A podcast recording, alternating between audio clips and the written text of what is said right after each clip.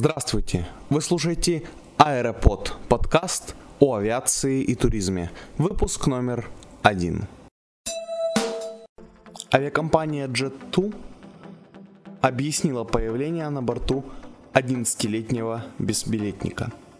На борту самолета авиакомпании Jet2 на этой неделе появился 11-летний ребенок без документов и билета. Он смог улететь на принадлежащем с данной авиакомпанией самолете из Манчестера в Рим. По словам управляющего авиакомпании, ребенка не заметили в самолете, поскольку Jet2 отказалась от практики пересчитывания пассажиров перед полетом, сообщает Лента.ру со ссылкой на Daily Telegraph. Издание отмечает, что правила безопасности полетов в Великобритании не требуют от авиакомпании пересчета пассажиров на борту самолета. Тем не менее, многие компании уже считают всех, кто находится на борту в рамках подготовки к взлету. Управляющий отметил, что теперь Jet2, скорее всего, тоже будет пересчитывать пассажиров.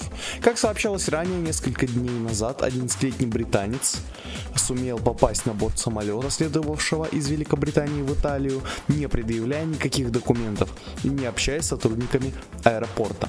Мальчик успел смешаться с толпой и не был замечен ни службой безопасности, ни пограничниками.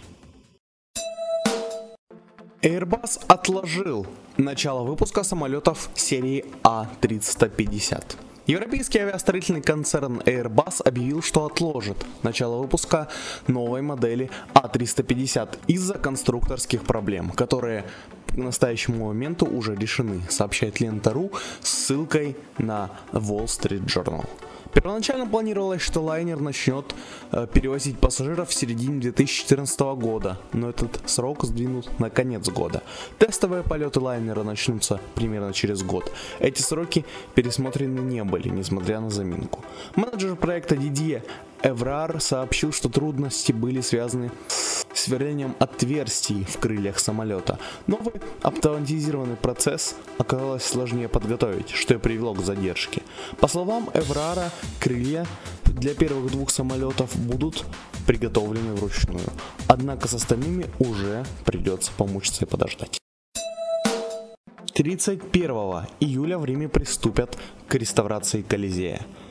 31 июля начнутся реставрационные работы в Римском Колизее. Об этом в телевизионном выступлении сообщил мэр Рима Джани Алимана, передает iGin. По словам чиновника, работы будут производиться сразу на шести площадках и продлятся 2-3 года. Общая стоимость реставрации проекта составляет 25 миллионов евро.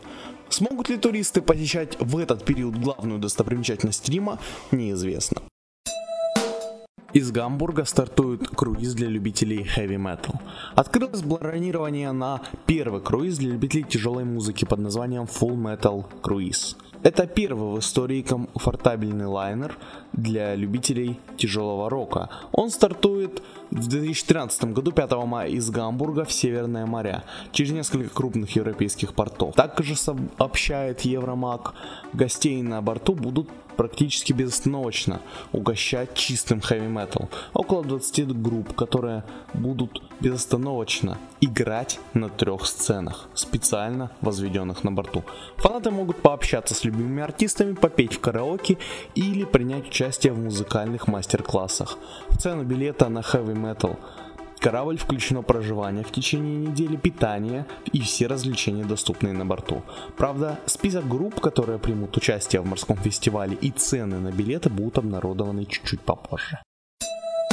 Спасибо за то, что вы дослушали данный подкаст до конца. Подписывайтесь, рассказывайте друзьям, ставьте лайки и ставьте звездочки в iTunes. Всем спасибо, всем пока.